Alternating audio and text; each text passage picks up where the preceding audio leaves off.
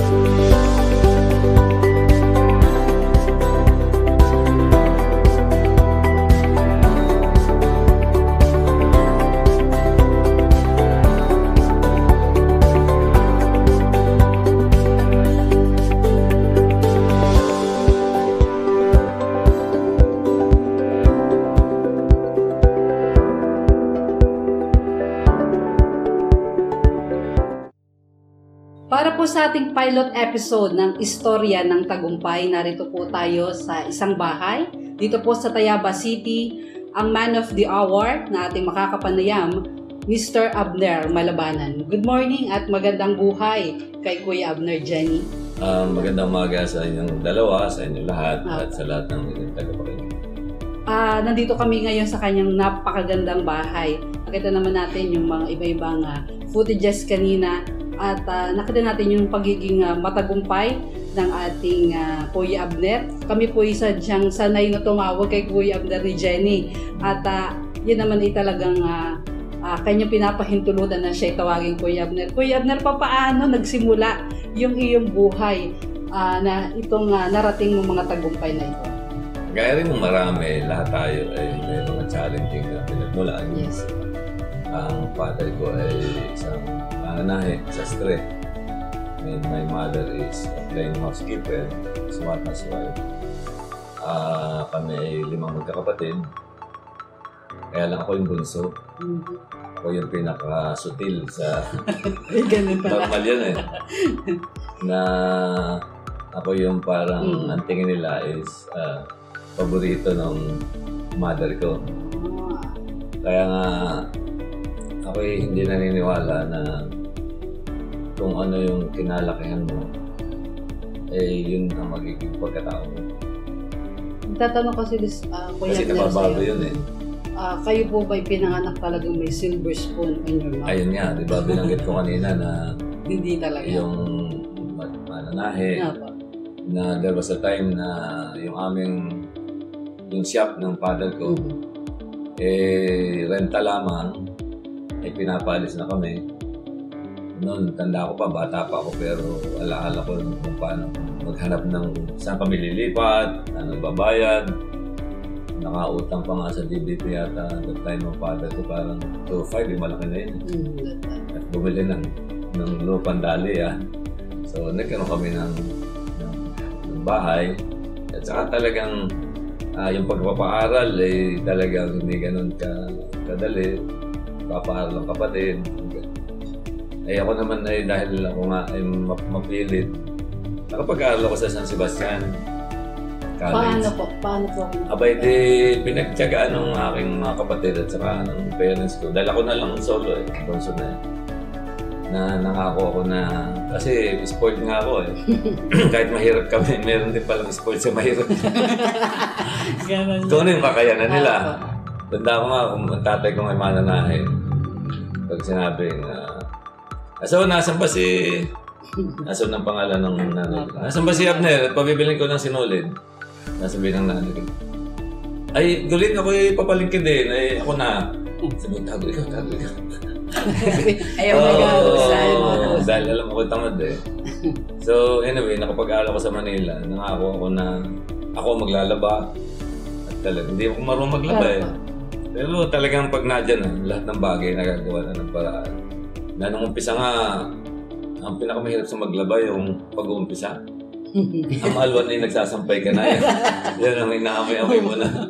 Kaya ngayon, nung, hul, nung panghuli, ang ginagawa ko yung aking pantalo, pinapagpag ko na lamang. Hindi na At nilalabahan. lingguhan na umisay. Abay, nilalanggam na yung aking pantalon hanggang na nga, tipid na tipid ng baon, parang dalawang piso eh. Isang araw. Opo. Sa San Sebastian. Oo. Si Christian. At ili- inilihim ko pa ha, sa tatay ko at magagalit pag alaman dalawang piso. Aking baon. Pero yun, naawa ka ng Diyos, nakatapos. Yan, the rest is history. Tapos siyempre, nagtrabaho ka. Napapunta ako sa Metrobank. Ah, UCPB muna yung una ko formal na employment as a junior auditor. Nakailang years ka po sa? Ano lang yun, six months. Tapos, ah, doon ko nakita na from the very beginning, na doon ba yung, yung, alam mo na, yung leadership. Kasi ako naging pangulo ng aming batch. Doon sa, sa, Sa sa, school. hindi, doon sa, ano, sa UCPB. UCPB. Oo, nagkaroon kami ng... And then kaya lang, naging short-lived yan, six months after, ako ay napapunta ng Metrobank. At doon ako nagtagal. Pinay-rate ka ng Metrobank. Hindi naman, nag-apply. Nag-apply kasi rank and file. Ano pong pwesto mo dun Position sa... sa UCPB. Sa UCPB, Sa- as junior auditor. Ah, Dun sa Metrobank po, anong... Sa Metrobank as a bookkeeper. Accounting clerk 1, 2, 3, 4, hanggang naging accounting officer. At ang maganda nito, yung kailangan kasi talaga kayo mak- makulit. Yung bang ikaw ay yung huwag mong ititigil yung gusto mo. Kasi there was a time na nagkaroon ng yung yung yung, yung labor union sa Metrobank. That time, uh, I was recommended already for officership training. Eh di, ako pumirma din sa labor union. Ngayon, eh di, pagkapirma ko, eh meron kumausap sa akin, parang emissary ng Mhm. isang uh, senior officer ng Metrobank. Sabi, ikaw pala yung pumirma dun sa eh, ikaw ay merong pending production. Oh. Eh, kung gusto mo talaga matuloy yan, eh, dapat mag-back out ka. Oh, eh, Ano di, po naging decision? hindi kinausap ko yung asawa ko, si Elo. Sige, asawa ko, ano kaya ito? Sabi ng asawa ko, noon, eh, sabi ko sa iyo, eh, huwag ka nang pumirma sumama sa ganyan. Eh, kaya lang, eh, pumirma ka na, eh, alam nga naman kayo matras. Hindi ako. Hindi ko, hindi ako nag-back out. But eventually, eh, tinawag din ako for interview. And then, for examination. And, by the way, bago nga pala ako na-recommend, ako yung gumawa ng recommendation ko. Kasi sabi ko doon sa boss namin, sabi ko, boss, ikaw naman eh, paalis na. Baka pwede na ako i-recommend ng accounting officer. Eh, Hindi, ikaw ang nakalinya, sabi niya si Nick, Nick, ako, Nick Riverial. Isang ilo, taga-Ilonggo yun. Hindi, kinu- kinukulit ko araw-araw. Sabi, sige, gumawa ka ng rekomendasyon. Pero sabayin mo na kayo ng dalawa. Ay, hindi, nag-remote ka naman. Gumawa, interma. Gumawa kami ng exam. Sa buong NCS, yung so far yung nag, nag ano, kuha na exam that time. Ako ang top notch sir. Nakuha ko parang 98 eh. So, simula noon, yun. There is a story. Tapos, yung meron senior officer doon na parang personally, merong grad sa akin. Kasi nga yung kanyang dating ah, uh, second in command, parang siya bang namuno nung, ng labor union. Eh, ako yung parang napatats. Kasi ang alam ko, uh, siya na second in command niya eh. Ang ginagawa ko kasi, parati akong pumi-PR. Pag may bisita kami, ay si ito itatabihan ko kung who is in power. Para pag nag-open ako ng discussion, para ipaalam ko sa kanya na may laman yung utak ni Mr. Malabanan. doon nakukuha niya yan. So ako, nag-peer ako doon. Ay, hindi ko alam sila pala yung magkaaway na. So, pati ako nadamay. Ayun man. Oo. Resulta. So, sabi niya, sabi ng sabi nung big boss na yun, pag dumaan sa akin, yan din makakalusot yung interview. Hindi ako parati akong kinakabahan dahil may personal grudge nga eh. Eh, nangyari during that time, hindi makabuo ng panel yung grupo. Naging one-on-one. Ay, ako'y nakatatlo na eh. Excellent lahat yung... hindi na ako tumaas sa kanya. So, yun, natapos. Naging officer ako. So, makakita mo na ah, lahat ng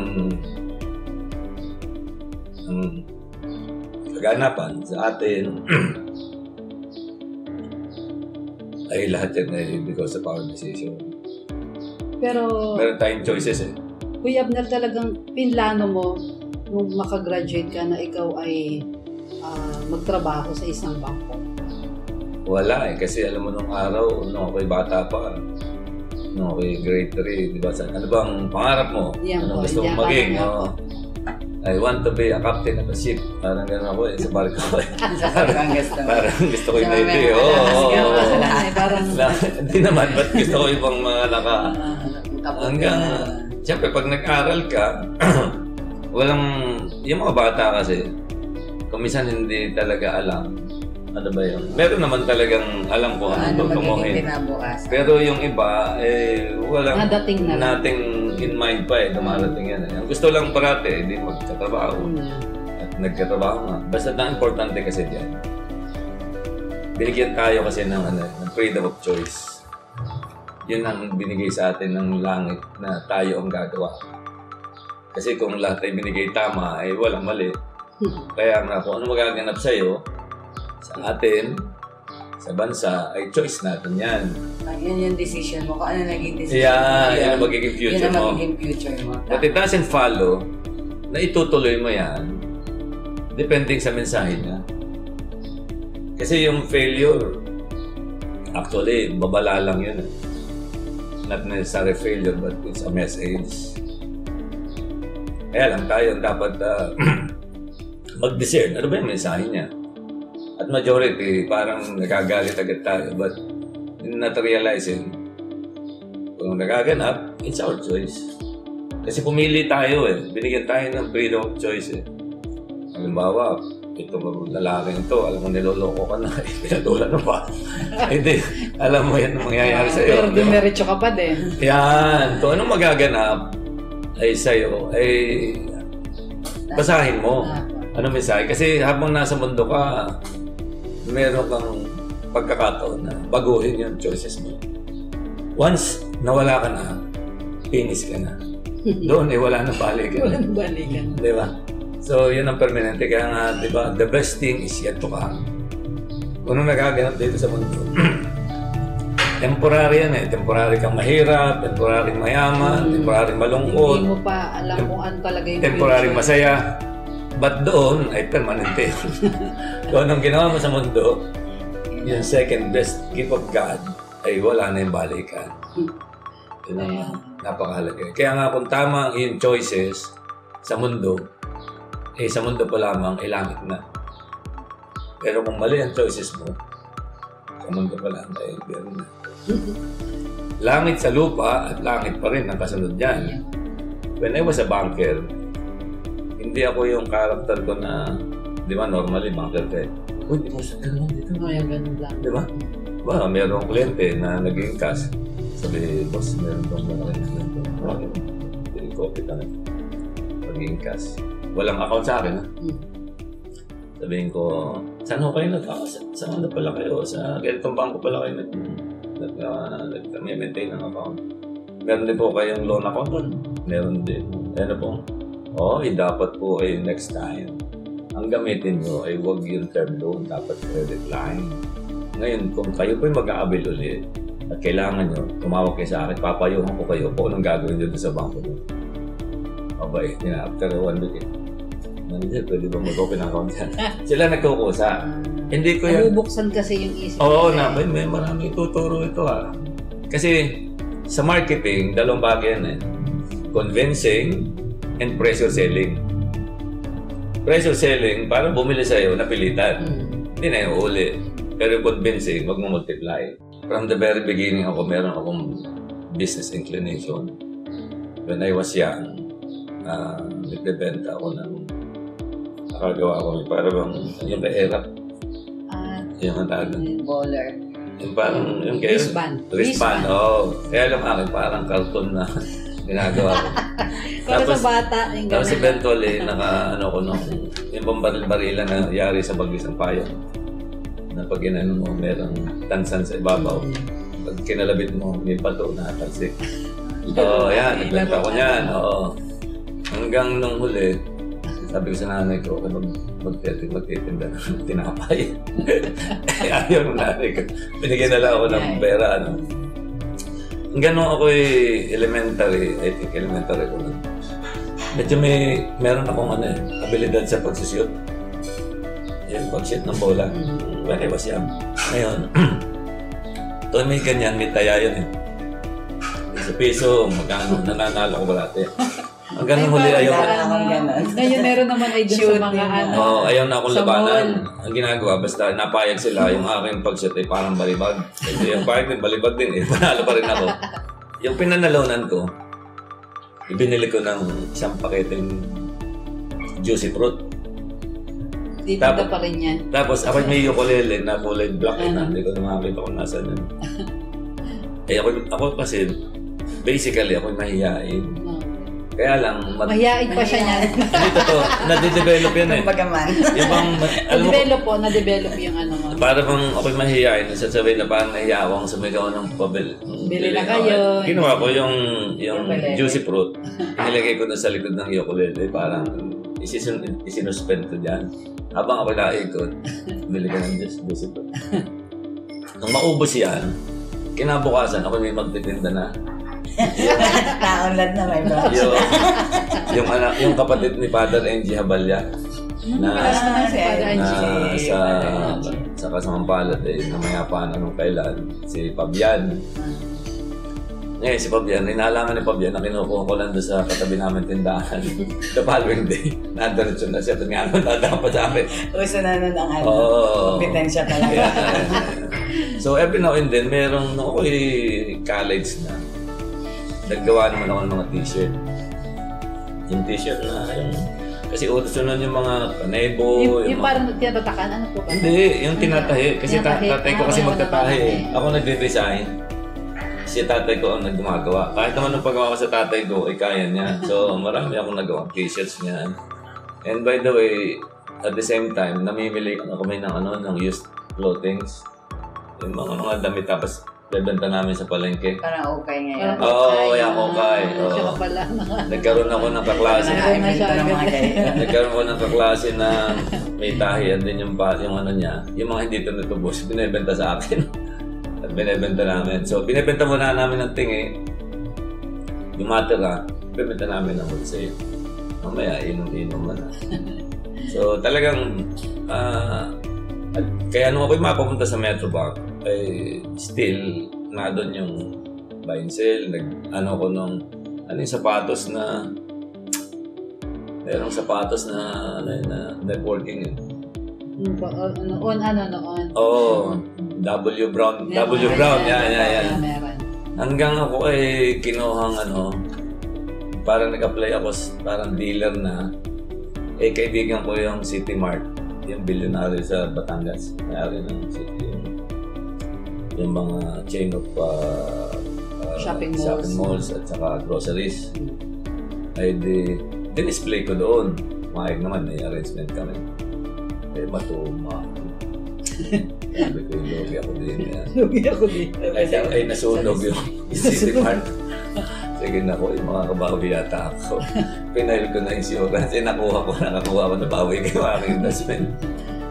At saka yung mga, na, yung ever na yun, yung kay Goles. Forever living. Forever living. Ako yung nagano rin dyan. Ako kasi, ako kasi paniwalain ba? Madali akong maniwala. Kaya, Funny. kaya bibiling ko yan, bebenta. So, basta nakakita ko, niyo po lahat. yan, basta ko nakakita ng opportunity, eh grabe. Mm. Ang problema nga lang, hindi, hindi mo lahat ay successful. Eh, talagang ganyan eh. Yan ay lesson learned. Eh. By the way, ako yung nasa Lucena noon, ah, pag may mag-aalok, di ba nauso nun yung parang mga Duralex, yung, yung bang mga yung mga dining wares. Mm. Duralex, may, meron nung ano eh, Arcorok ang tawag niya, Arcorok eh. Yun ay iba-ibang brand eh. Yung nag-offer. So, ay pahulugan. Ako ng kapital. So, meron niya dati yung Carmen's, di ba? Carmen's. Ah, ba- yung Carmen sa may tapat ng simbahan. marami. Oh, mara, yung dati nasa gilid na sa may, hindi sa may simbahan yun eh. Nandun sa may footsteps eh. Ah, Mm-mm. ah, hanggang ngayon meron naman pa rin naman sila. pa Oo. doon. Eh ngayon, ako parating napunta doon. Kasi may mga items siya pang mga hindi mo makikita normal eh. Mm. May nabili akong belt. Pagdating ko sa opisina, sabi nung si Lulu, Lulutan, yung aming uh, cash custodian. Sabi ko, ang ganda ng belt eh. Sabi ko, binibenta ko to. Kumita na rin ako na, na kaunti. So, ano mang bagay, naiisipan ko kung paano pagkikitaan. So, hanggang yun nga, ah, nag, ah, may hinuhulugan ako nun sa sa pag-ibig. Yun, dito sa dun sa, di ba nagkaroon ng diversion dyan? Ah, yung underpass. Abang Hinuhulugan ko siya. Ang bili ko yata ay parang mura pa 50 naman. pesos yata per square meter o ngayon eh nung ako'y naging member ng pag-ibig qualified na mag-loan in-apply ko dahil hindi pa tapos eh na-loan ko ng 300 pesos per square meter hindi nagkaroon ako ng 50,000 na cash Ayun, mga withdraw ko sa land bank ko nanginginig. so yan, lahat ng pwedeng utangin, lalo na yung mga soft loan sa mga Ah. salary loan. Kaya nga yung... Umutang ka din. Oo, kasi kaya yung aking payslip, ang blanco lamang ay sa kahambayan. Kung nautangan din lang ka ako sa kahambayan, inutangan ko yan eh. Ano ba yung calamity loan ng. SSS? Hindi kayo pinalilibre. Pero hindi na hindi na lagi sa bangko. Ah, Iniipon ko yan. Ngayon, kung sa... naglo-loan ka, pero hindi mo naman ginagastos. Oo, hindi. Kasi kung ilolong mo ka, eh kasi kung walang problema gastusin mo yun, basta productive. Pero at least alam mo, may pambayad ka dun sa mga niloan mo. Eh kasi siyempre salary naman eh. Kaya Anong problema? Problema salary deduction. Hindi siya namumugla. Eh ang, ang, ang pera naman natin, kung anong matera, yun din ang nangyayari. So mas maganda na na na-advance mo na, nilagay mo sa bangko, at habang para ikay merong force savings, napakaliit naman ng interest eh. Kaya hindi ko pinalilibre yan, basta may import sa SSS, lahat ng opportunity. Ilolong ko yan dahil maba, mag, magaan lang yung ano May eh. natutunan tayo kay Kuya. Magaan lang yan eh. Tapos ilagay mo yan sa bangko, kasi yung negosyo, bigla na lang kakatok. O isa ka pa maghanap ng pera. O basta kumatok, nandyan yan, nandyan siya. So meron kang magagalaw. So Kuya Abner, doon pala dumami yung ano mo, yung parang Puhunan. Ah, Actually, hindi naman dumami, Hindi but naman dumami. para bang Nakaipon siya. doon, doon nagsimula nag-start. na yung kaisipan na dapat parati ka nakahanda. Kaya nga, the best time to borrow is when you do not need it. Sabi ba, "Ah, baka ko naman yun. Eh, siyempre, ang bangko is rude yan. Ang bangko, kung kailan ka gipit, lalo kang gigipitin. Kung kailan ka may pera, ikay pautangin. Alam niya yun kasi. Dahil alam, alam nila na makakabayad ka eh. Tama. O pera ka ng opera. Pag nakita yung iyong account, ay malaki ang balance eh. Pero pag ikaw ay kipit, ay hindi ka papansinin niya. So habang ikaw ay maraming pera, ilagay mo sa bangko, saka ka mag-loan. Ang tawag naman doon na standby, hindi naman ibig sabihin nag-loan ka, automatic. Re-release sa'yo, babayad ka na. May mga certain fees, pero negligible. Ang importante, kunyari, milin niya kang ah, 5 million o 2 million o kung ano man. yung credit line mo, eh hindi ka magbabayad ng interest hanggat hindi ka nagdo-draw. Baba, biglang nangailangan ka 100,000 Tama. tatawag ka lang sa bangko, paka-release mo nga, meron ka na naman pre-signed PN doon, naroon na. Hindi na ako pupunta roon. Ah, I need na 100,000. Uh, credit lang ito lalagay na sa account mo. Ngayon, after one month, hindi mo na kailangan, bayaran mo. So, babayaran mo interest, eh, good for one month lamang. Good for 100,000 lamang. Kailangan mo 500, 500. Eh, di ba, eh, yun namang, ay magkano lang interest naman sa bangko? Sabi natin, sa ngayon, may, may be ranging from 4 to 10, yung commercial bank. O, eh, yun namang isang transaction mo, hindi la, eh, isang taon yun, ha? O, eh, sabihin mo nga 6%, do, sa isang taon, eh, di 0.5%. Ay, magkano naman ang kikitain mo sa isang transaction, di ba? May nangungutang nga ng 5-6. Kaya, O, eh, ngayon, Mas malaki. eh, o kaya na, kung pumutang ka sa 5-6, eh, ikay natatakot magsanla ng property. Natatakot ka matatakot, eh, ikaw may control. Ako halos lahat ng property ko nasa bangko eh. Dahil nga, pag nakakuha ang property, sanla. Sanla, kuha, sanla, sanla. And then during 1990s, grabe ang appreciation ng property.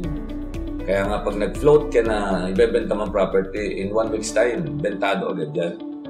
So, ang daming nagkapera doon sa buy and sell. bayan siya. So, ngayon, commit. Kasi, if you are awas with cash, one of the best investment is property. Dahil ang property hindi dumadami. Nababawasan pa nga yung kinakain ng lupa. Ano, ng tubig. At ang tao ang dumadami. Meaning, ang needs ay dumadami. Hindi naman dumadami supply. Dahil kung anong mundo, yan yan. hindi man tayo pwedeng mag-extend ng mundo. Wala naman. Crap na mundo. Merong nagkiklaim, nagre-reclaim na lupa. Eh, yun Yan, yan naman ang supply. This is the reason. Kaya nga, di ba, this is our choice. Kung ano ginawa natin, yung bibigay sa atin, ano nangyayari? Kalamidad. Kasi inagaw mo yung lalagyan ng tubig eh. Saan sila pupunta? Nag-develop tayo ng nag-develop. Ang dami ng development eh. Subdivision. Once dinevelop mo sa lupa, naging sementado yan, saan sila nga pupunta? Sino mag-absorb? dapat kung may development, merong kaagipay na preparation. Saan dadalhin ng tubig na dating sinasalo niyan? Hindi man lang tayo nag-iisip na maghukay ng isang malaking kung saan pupuntahan. Kasi dapat maghanap ka ng substitute eh. Ang nasa isip kasi ng tao, gobyerno kuminsan, at including tayo na rin, eh, yung kumita lamang. Hindi natin tinitingnan ano ang consequences Future. na yung ating ginagawa ay tayo rin Kasi tatamaan. kung pag ang kanila yun basta magka-project, oh. Yan. Yun tinatawag ko na this is our choice. Kung ano natin pinili, ay yun ang magagawa sa atin. Kung sablay yan, ay sablay din tayo. Kaya tayo naman, hindi, hindi ka man nagtataka bakit mayat maya, ay, hindi naman tayo lang. The whole world is ganyan, bumabaha. Kasi nga, yan ay ano eh, nature yan eh. May sadya siyang pinaglaanan kung saan siya lalagay. Ay inagaw mo. Giniba mo ang mga bundok. O eh, paano, sin, uh, siyempre, ibibigay sa'yo kung anong iyong ginawa.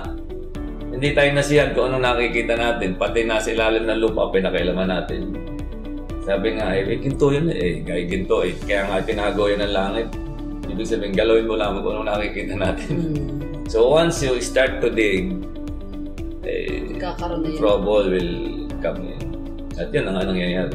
Kuya Abder, um, pa- paano nagsimula yung, ano, yung uh, Petron? Ah, sir. ayan. Ah, ako kasi almost ano na mag 30 years na sa Metrobank. So, eh, siyempre, ah, nag- ang major investment namin ngayon, Access. So, itong aking partner na yung sa City Mart, ako kasi mahilig akong pakialamero ako eh.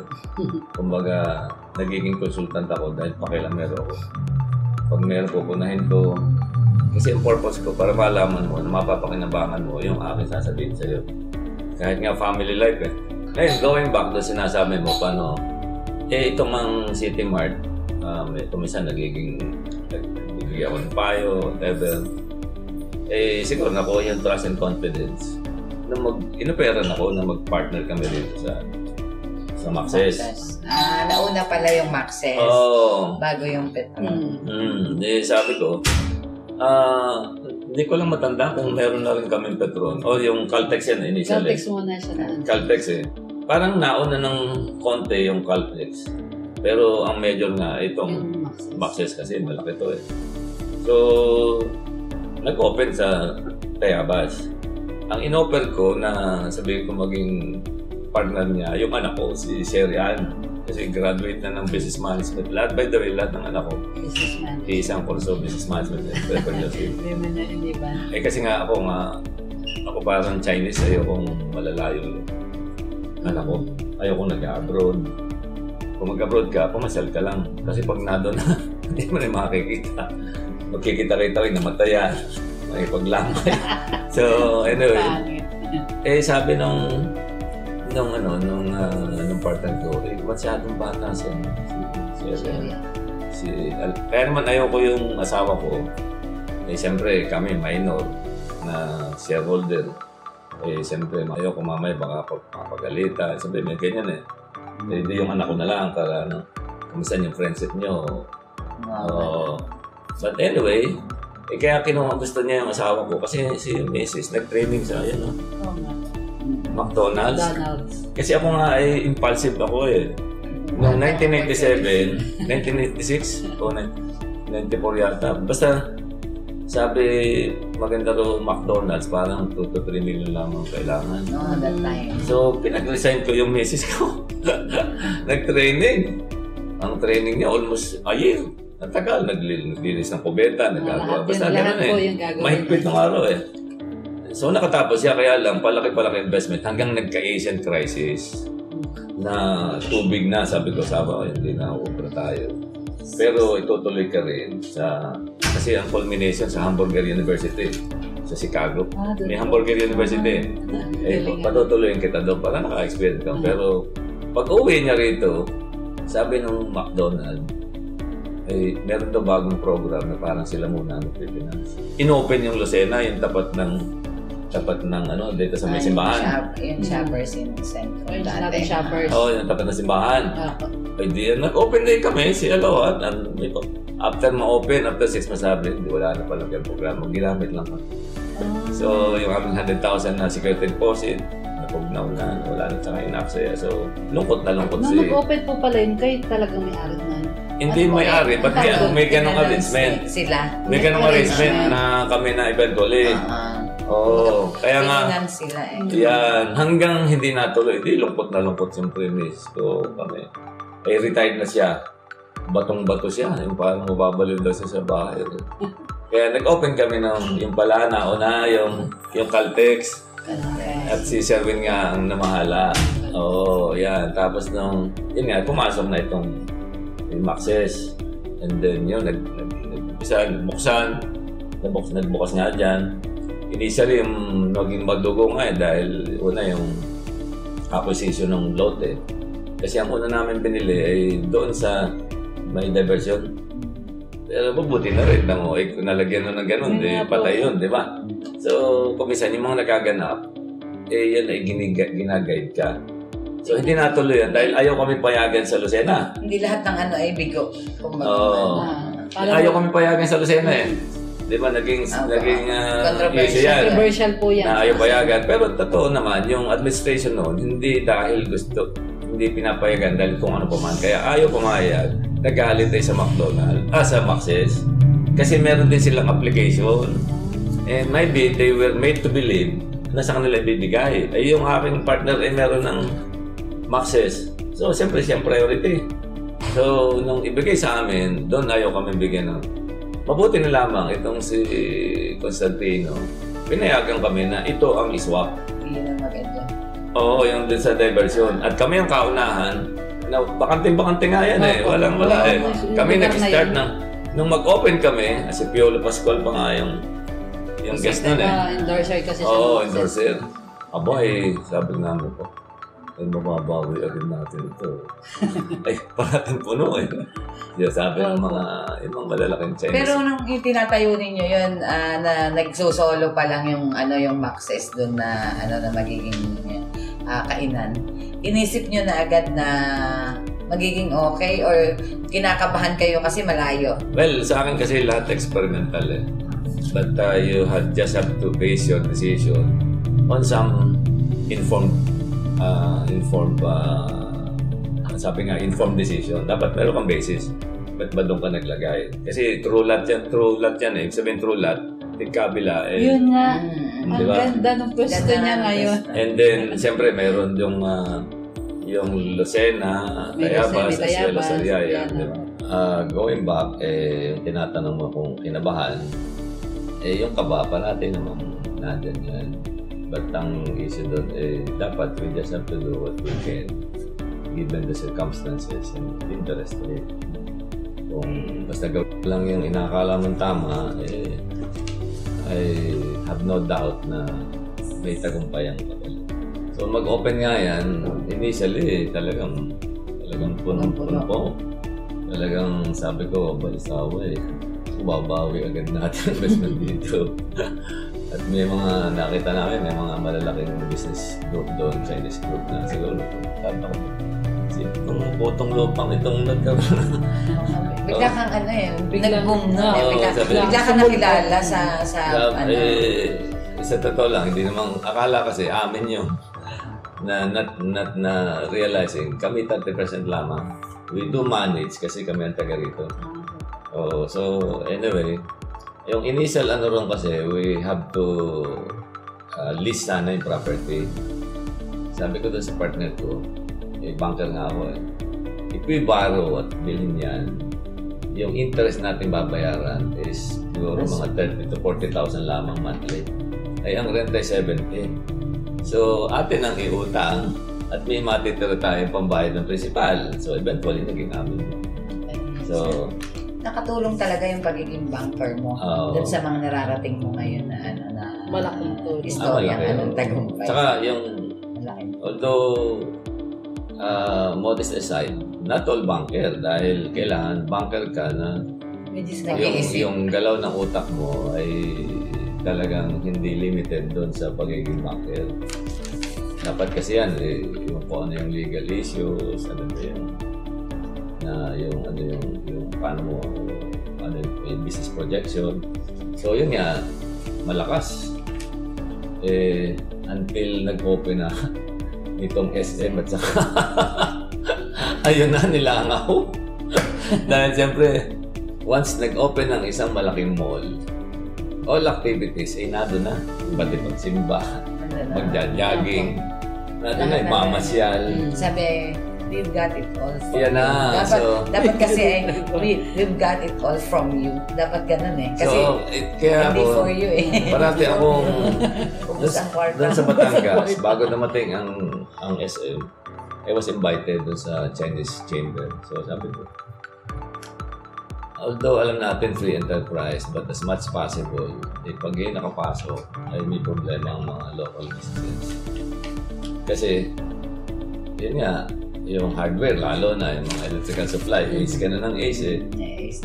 At saka siyempre malamig doon, eh, talo ka. Kahit walang intention bilhin, makakabili. So yung iyong area, lalangawin. Pag nilangaw yan, ano yan, domino yan eh. Including yung mga local suppliers na mga glassware, yung mga, yung mga glass panels. Kasi hindi ka na mag-expand eh. O I will expand, eh wala na activity, na doon lahat. So yung mga supplier niyan, hihin natin. And, and chain reaction yan. So, the whole, pati yung, yung, local, yung mga loans, transaction, siyempre, paano ako mag-expand? Eh, especially so kung ang mga tenants niyan ay dala-dala na and service. Kaya nga, kung talaga hindi mapipigilan, sana magkaroon niya ng parang, parang condition na right of first refusal ng local entrepreneurs. Mhm. Sila muna ang i-operan.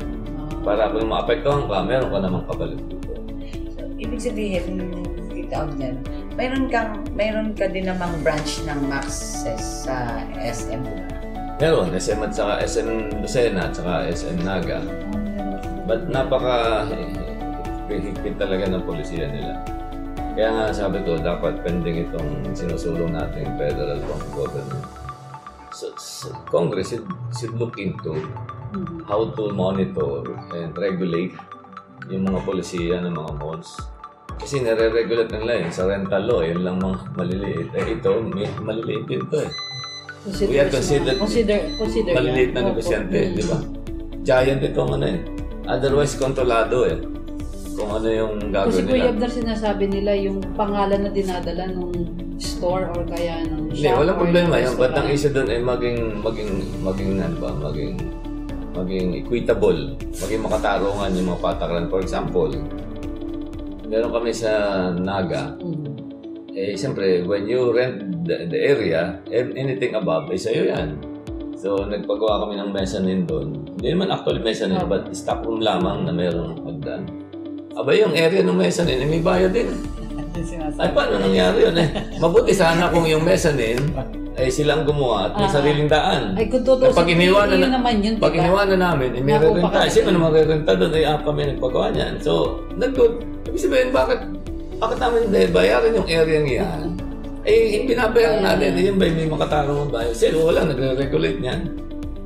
So, pag ikaw eh, hindi na, basta maraming polisiya na sa tingin ko eh, it has to be Masyadong regulated sa kalo.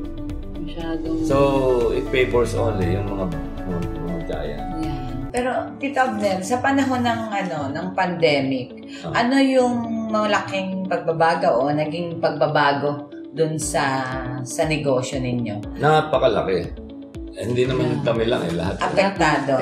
Kasi pagka hindi ka essential, buti nga't may naiwan kaming negosyong essential, which is yung LPG. Mm. Pero yung restaurant operation, ang Talagang nawala na- dyan ay almost 80%. Grabe, ano. Ano naman ang naging, ah, naging ah, kapalit? Nagkaroon ng hanap buhay naman yung mga nasa bahay-bahay. At masaya ka naman doon sa nangyari. Abayo, kahit, oo. Kahit apektado siya, masaya siya. Hmm. Yun, yun yung ano niya. Yung maging naging resulta na. Meron nagtitinda ng mga kung ano-ano, may mga sa Facebook. At yun ay... ano, Online isang- selling. Oo, nakahati. Oo. Na talagang, ah, I don't know kung babalik yung restaurant operation the way it was. Maybe in the long term, ang kailangan mabago kasi yung mindset ng tao. Paano ka kakain na kinakamas marami? Nakasild ka pa. Ah. Tapos eh, pupunta ka, siyempre, interaction yan. Hanggat di natin ino-open yan, ako, okay lang na magkaroon tayo ng, ng certain degree of uh, care or cautious, uh, pagiging cautious. Pero huwag tayong maging paranoid. Kasi pag naging ganyan tayo, eh, pag nilimit mo yung iyong action, nilimit mo ang movement mo, Tama. you limit the economic activity. If you limit the economic activity, you limit the chances of business. Mm. If you limit the chances of business, you limit the chances of employment. And eventually, it goes down to your stomach. Ah, Di ba? Eh, more than half ng population ng Pilipinas, at, at least yung employable adults, ay walang trabaho. At continuously, nag, nagpapile up yan. Maybe yung iba may ginagastos pa. Pero pag hindi yan na-reverse, at kahit anong economic stimulus ibigay ng gobyerno, di ba, DBP, uh, nagpahiram sa DTI parang 2 billion to assist yung mga ailing businesses. Mm. Kaya ano naman yan, eh, ang problema natin, business itself. Ah, So, the business itself. Eh kasi walang, kasi pag hindi ka lumalabas ng bahay, sino bibili? Po. Ayaw mong palabasin yung bata, sila nagdadala sa mall. Ayaw mo rin palabasin yung matanda, sila naman ang nagbabayad.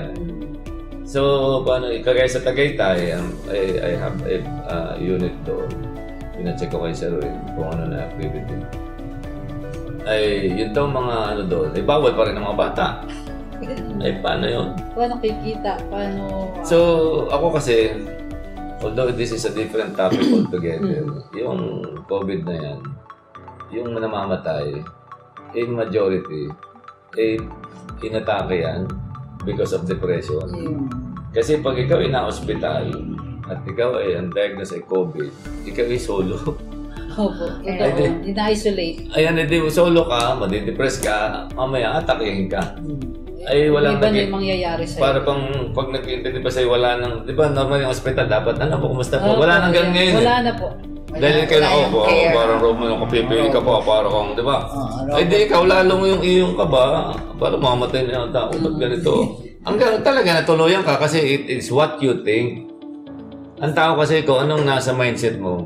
Kaya dapat wag mong ugaliin na pag ikinalungkot, eh, itutuon mong ikilungkot na lungkot at yung isip yung negative, ay negative talaga ang darating sa'yo. Tama. You think positive and everything will be positive. Ngayon yung mga anak ko naman, sila yung but pagdating kasi sa mga mga major decision like maglo-loan, yun nga ang kaaluanan nila eh. Yung ibang negosyante, di ba? Sabi ko, napakaganda ng kalagayan niya dahil tatatakboy niya lang eh. Hindi mo iba, mag-isang check-in. Saan kaya ako, saan kaya ako kung anong pang-cover nito? Di ba? Ganun eh. Hindi. So, doon ako naman pumapasok kasi I always see to it na malayo pa yung bagyo. Ay, Nakatali na ang bahay mo. Oo. Di ba? Tama naman. Di ba? Pinaghandaan na Hindi niya. yung kung kailan yan, saka... Saka, saka action. Kasi y- one thing ay ano, I, I, I was able to practice. Yung bang mga ilang steps ahead. Para kung may maganap, for example, ang tagal ko nang pinako, sabi ko doon sa anak ko, yung Epsilon, yung naging uh, glim and glam. yes po. Mm. Nung siguro five years ago, sabi ko, anak, while there is value, para alam mo ibenta na yung business. During that time, it can command siguro mga more than 2 million dahil because of goodwill at saka yung setup. Kasi kompleto yun, isa ko na yun. Eh, siyempre, naging passion na niya yung kasi nagme-makeup na rin siya. eh. So, I let her. Ako naman, taga. Eh, ina-anticipate ko nga kasi, pag yung business mo ay for so long a time, hindi naman nag-expand, ibig sabihin, you look for another. Kasi dapat kasi dumami. Dumadami. So, sabi ko napakahirap palakihin yan. So, anyway, tinuloy. Eh, ito nga nag-pandemic. We are forced to close. Na wala kami nasalamat. Gigibain mo lang eh. So, sayang na lahat yan. So, sabi ko, tamo, ito yung sinasabi ko sa iyo. Kaya lang, hindi ko yan ini-insist. Kasi nga, kayo nga dyan eh. But, uh, sabi ko sa, doon sa anak ko, eh, although binabanggit ko yan, eh, maging ano lang yan, maging, maging lesson ba? Maging lesson. Maging bahagi ng pag-decide natin later para kung alam mo, ganun talaga. So, itong pandemic, eh, talagang, lahat ay talagang uh, tinamaan. At ako naman, eventually, eh, babawi din yan. At kaya nga itong maxes namin, eh, di ba yung binag ko kanina, yung yellow cab will soon uh, be open for delivery. Pizza delivery. Take out. Tito Abner, ah, sa ngayon, sa panahong ito, o sa yugto ng buhay mo na to, ano na ngayon yung pinagkakaabalahan mo? Bukod dun sa mga business na ipinamahala mo na sa mga anak mo, ah, kumbaga sila na yung nag-aayos ng mga business, sabi mo nga. So, ano na po ngayon yung mga activities na ginagawa ninyo para sa inyo? Well, well, bukod siyempre, Para hindi kayo ah, ma-depress. hindi, yung depression kasi mindset yan eh. Mm, Pag, lalo na kung wala kang ginagawa. yun nga. Kasi pag ang, ang iyong, pag ang pananaw mo sa sarili mo, wala nang silbi, ay doon ka na didisgrasya. Dapat pagising mo sa umaga, mayroon Meron ka pang ka- kabulukan. Yan. So para magkaroon ka ng kabulukan, ay dapat hindi parating sarili mo lamang ang iyong tinitingnan. Diba? Pareho kayong katulog eh. Diba? Opo. Ano yung kinakanta doon? Walang sino mang Ang ang nabubuhay nabubuhay para sa sarili lamang. O, diba? Since 2016, kasi since I retired, when you retire, hindi ibig sabihin ikaw ay pahinga na. You just retired. Ibig sabihin, nagpalit ka ng goma. Retired. diba? Ay, Oo. ganun pala yun. Ano yun? Galing. hindi yung ano na. Hindi. Oh, you retired. Nagpalit ka ng goma. Numahinga na. Hindi, na hindi yung goma ang gagamitin mo naman is for Bago other rin. purpose naman. Retired. na siyempre simula nung mabuhay ka at matutong maghanap buhay, parati nakatuto ka siyempre how to raise your family. Mm. But maybe it's about time na while doing what will be best for your family, ano naman yung maitulong mo for for the country, for your town. Na eventually, I will be beneficial also to the family. Kaya nga since 2016, after yung 2016 election, naging akong self-proclaimed na na ad- advocate ng federalism Yeah. na yun naman ay ay I cannot I could no longer recall ba, paano ako nagsimula eh. Basta parang I was invited once, hindi ko alam kung bakit, to talk on the matter. So, nag-research ako. Tingnan ko, ano ba pagkakaiba ng federal no? So, doon ako nag-start ko. Ano yung napasa ko lang. Hanggang mamaya, nag-evolve na. Mhm. At di ba, yung PDP, MRD, naging umiikot kami rito eh. Punta kami ng, natutulog pa kami overnight doon sa, yan dumaan pa kami doon sa inyo. Nakarating sila sa amin. na ito naman, this is a volunteer uh, job na natutulog ka doon, mamaya. So, naging, at ako kasi, ay, siguro noticeable naman, I love to talk. So, so, para ba, ah yun na nga. Pare, pare na, yung, yung naging sagot doon sa mga ano mo eh. Kaya, Gamot sa mga bagay na gusto mong Gawin. gawin. Gawin. diba? kaya doon, pag didik up, kakaiba naman yung, yung, at sila naman nagsasabi, hindi naman sa akin galing. Kasi ang aking audience, eh, talagang, there was a time doon sa Zoom namin, ang audience ko si Atty. Larry Gaton, yung ah, anak ni Justice Corona. Ay, ako nag ako nag ako nag ano, nagpapaliwanag ng federalism. Kum- Kumbaga, naging ah, something big doon sa... Nag-evolve. Sa, ano, nag-evolve siya. although yung pinapaliwanag ko is something small. Kasi normally hindi naman ito yung talk ng mga ano eh. Kasi malalalim siya mga ganito. Yung akin based on realidad ng buhay, what I observe at ano yung process at may kasama ring legal scenarios. Kasi madali naman yan kahit di ka lawyer you just have to dig up yung yung internet. Kaya na i-correlate ko bakit may legal basis. So doon matutuwa ka dahil isang audience namin doon, kasama namin sa MRD si Atty. Di Guzman, isa cum laude sa UP, ng lawyer yan. Ngayon, na I was, katatapos ko lang sa Solcom, at nagulat nga sila, at, kasi pinapaliwanag ko naman, is about yung federalism. I was with the Camp Kapinpin, and sila Second nagpe- ID. Oo. Ngayon, hinintay ko lang yung tawag kung pwede na rin sa PhilHealth. And then every time may mga event, eh tayo yung tinatawag nila. Kasi nga, para bang, kaya ang ginagawa ko, yung maiksing aking video clip, nagagamit nila. At yung template nila the whole country. Ngayon pagka may tanong, tumatawag sa akin. So, ibig sabihin yung template mo na ang ginagamit na Oh, paliwanag. uh, na paliwanag sa buong bansa Oo. tungkol sa federalism. Doon sa, at least yung grupo namin. Kasi, na, sabi, uh, accordingly, sabi ni Mayor San Pedro, who happens to be the uh, National Vice President for Luzon ng MRRD, at the same time, siya yung National Chairman ng People's National Coalition. Eh, mer nung pumunta ako ng Bulacan, meron siya dong barangay chairman na tao niya na ayaw na ayaw ng federalism. Mm, Talagang kahit anong sulsul niya. wala, hindi But siya nung marinig niya yung aking explanation, siya ngayon ng araw-araw nahingi ng papiperman. So, ibig sabihin, naging effective. I was with Krame kay uh, J. Jayon Daigo, yung Korea na uh, sa Evangelist uh, Church. Nakasama niya doon si si General Patano Banggi, retired general Okay. who happens to be the uh, head ng Speakers Bureau on value formation sa Krame. So, nag-present ako kahit dadalo sila. After my talk, nagpalakpakan yung dalawa. And they joined the coalition. By the way, hindi lang ano ah. And then, nag-iimbita ng may mga... Kaya marami akong pastor ngayon na tumatawag sa akin. At ini-include ko dun sa GC kasi ako nga- ako yung uh, Secretary General ng People's National Coalition. So, tinitsaga ako na hindi kita sinasama sa PNC doon sa chat group kung hindi may bibigay yung kompletong information. So, sabi, sabi ko kasi, eh, gawin lang natin yung atin and kung mangyari yan, eh, it's well and good. Kung hindi naman, eh, at least we tried. So, yun, Kuya Ebner, yun ngayon yung pinagkakaabalahan ninyo at busy-busy kayo dito ngayon sa sa ano, sa kampanya ng federalism. And mind you, ha, at our own expenses. Oo. Kumbaga, voluntary na ginagawa niyo ito.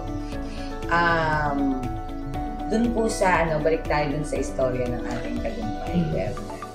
Ah, sa ngayon, ano po yung yung ah, pakiramdam nyo sa ngayon na narating nyo na mula sa ibaba, narating nyo na yung inyong ano, ano yung maibabahagi ninyo sa ating mga kababayan na na isang ah, salita o ah, isang ah, Inspirasyon. inspirasyon na na masasabi para sa kanila upang ah, magsuwikap din sila para marating yung kung ano yung kinalalagyan mo sa ngayon. At doon sa katanungang yan, ay una, eh, dapat nating ibalik ko doon sa sinabi ko na it's our choice. Pag ikaw ay sinilang na mahirap at pangit, hindi mo kasalanan. Kasi it's not your choice eh. Para para Hindi ba? Kasi yun, yun, yun na yung binigay sa'yo eh. hindi, mo hindi, mo hindi mo kaya mamili. Dapat ako matangos ang ilo. Oh, hindi pwede eh. Parang hindi. Yan na, kung anong kalagayan mo na ikay silang, ay hindi mo yan choice. Hindi mo pinili yan eh. Apo. Subalit pag kayo namatay, ng pangit at mahirap pa rin, rin. it's your choice. Choice na pala. Kasi pwede ka na magpaganda ngayon. Mag-invest ka, di ba? Parang ang hina ng Pwede ka magsikap. Ngayon, ano naman pagsisikap kasi? Eh, ako'y parating naniniwala na just do the best you can eh, and leave the rest to Him. Siyempre, huwag mong pilitin yung bagay na hindi naman para sa'yo. Parang imposible. Hindi binibigay ng langit kung anong gusto mo. Binibigay rin kung kailangan mo.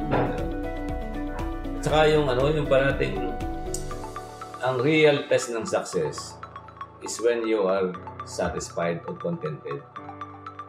If you are not contented, you are not successful. Ah.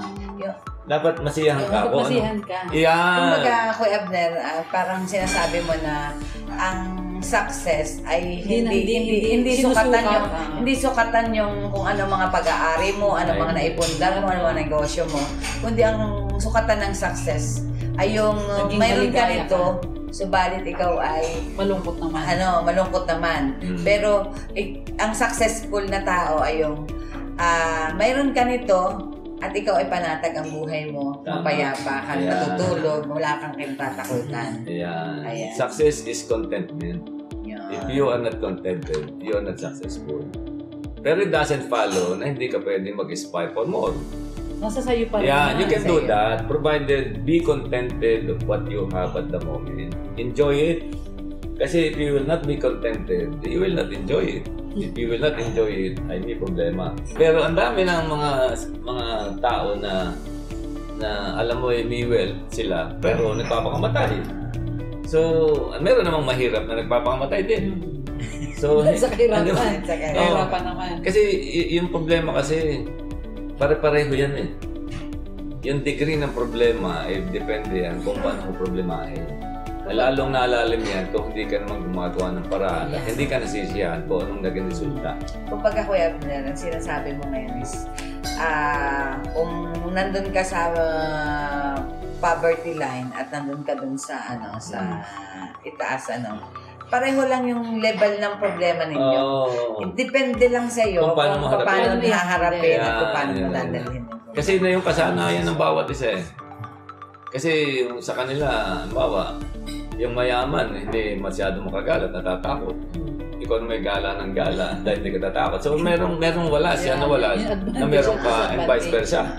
Di ba? So, meron na, di ba, nanonood ka ng mga ng mga pelikula na gusto magpalit muna. Di ba? Mga ganyan eh. So, yan ay nasa kaisipan ng tao. At ang mahirap gawin, kahit ako, hindi ko naman sinasabi na sinasabi ko lahat ito, ay nagagawa ko. Bilang human, ay tayo prone sa ganyan tukso. At ang tukso ay demonyo parati. Na pag yan ang nanalo, ay nadidisgrasya tayo. So, dapat huwag tayong padadala diyan. So, at anytime tayo weak, yan yan pumapasok. Pag ikaw ay nag-isip, yan, yan na. So, kailangan, yung, sabi nga yan, demonyo daw, ay lalo na naman so kapag ka ikaw ay, ano, yung, yan. wala ka ng lakas para labanan yung kanyang, ano, kanyang pananokso. Diyan siya na. Diyan Basta ang ang ang isang dapat Sinasamantala tandaan niya yan. eh tayong lahat ang dapat maging kagaya mo. Kunyari meron kang employer, meron kang boyfriend, may asawa ka. Ang iyong karelasyon ay dapat ang iyong karelasyon ay dapat ay siya. Kasi pag siya ang karelasyon mo, ay hindi ka gagawa ng hindi maganda kung hindi ka kita. Dahil kita ka rin nga. Kasi pag ikaw empleyado at ang kinonsider mo yung empleyado mo, itong boss mo lamang, eh pag hindi ka kita, ikaw kung anong ginagawa, maglalakwat siya. Pagka naman dumating na, ikaw kunyari busy, wala mo na ang ganyan. Di ba? Kasi normal. At ako inis na inis sa mga empleyado na pag tinawagan mo at naka-off duty, hindi nasagot. Yan na para bang na pagka mag-alas 5.30 na dali at uuwi na para samantalang nagtitismisan naman kapag napakalat, di ba? So para bang nalulugi sila parati pag nagtrabaho ng Na sobra. ng sobra dun sa hindi nila nare-realize lahat ng ginagawa nila ikita ng langit yan.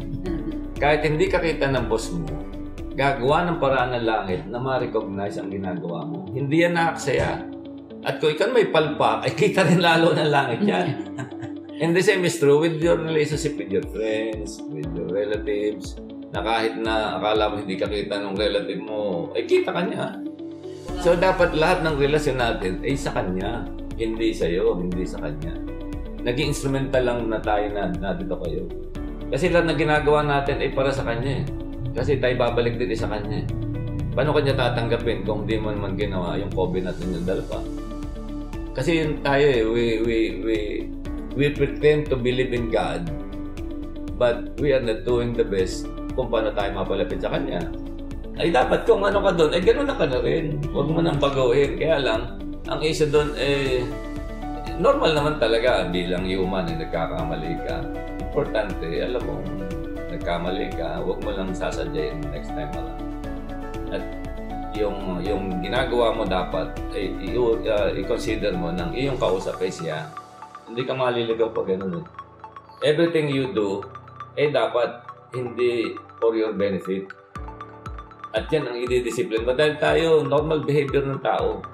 Parating atin natin yan. Kahit ako, siyempre kumisa, naisip ko yan eh.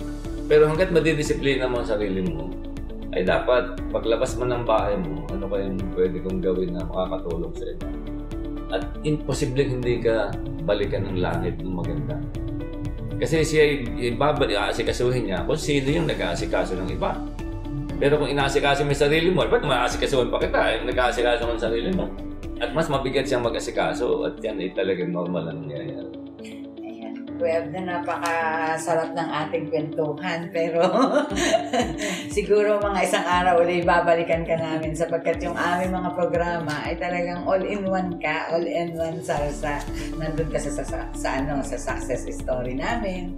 Ah, pwede ka doon sa Leaders in Action at sa Hanap Buhay. Pero inuna natin ito yung istorya ng tagumpay para maging eh, bahagi ka ng aming programa at makatulong kami na ma-inspire yung mga manonood natin. Para Tsaka dun sa at, at, at the end of the day nga, siyempre, tayo naman lahat eh, we're all vegan. Eh, hindi mahalaga kung anong nagkaroon kahit ang mahalaga kung saan ka maalala. Legacy po. Iniwanan mo yung legacy. Ayan. At uh, ito sa aming mm, programang uh, Istorya Istorya ng ng Tagumpay with uh, AOM, uh, si Kuya Abner Malabanan. Sa istorya ng tagumpay ni Kuya Abner Malabanan, madami tayong napulot na aral. Sa kabuuhan, hindi ibig sabihin na kung ano ang kinalakihan mo, ay yun na din ang magiging buhay mo. Hindi lahat ay nagiging madali ang pag-abot sa ating mga pangarap. Subalit sabi nga niya, huwag ka lang titigil hanggat hindi mo nakakamit ang iyong gusto. Ang lahat ng kaganapan sa ating buhay ay dahil sa ating mga naging desisyon. Subalit upang hindi tayo maligaw sa ating tinatahak na landas, lagi nating unawain at dinggin kung ano ang mensahe ng ating poong lumikha. Maraming salamat po sa inyong panonood.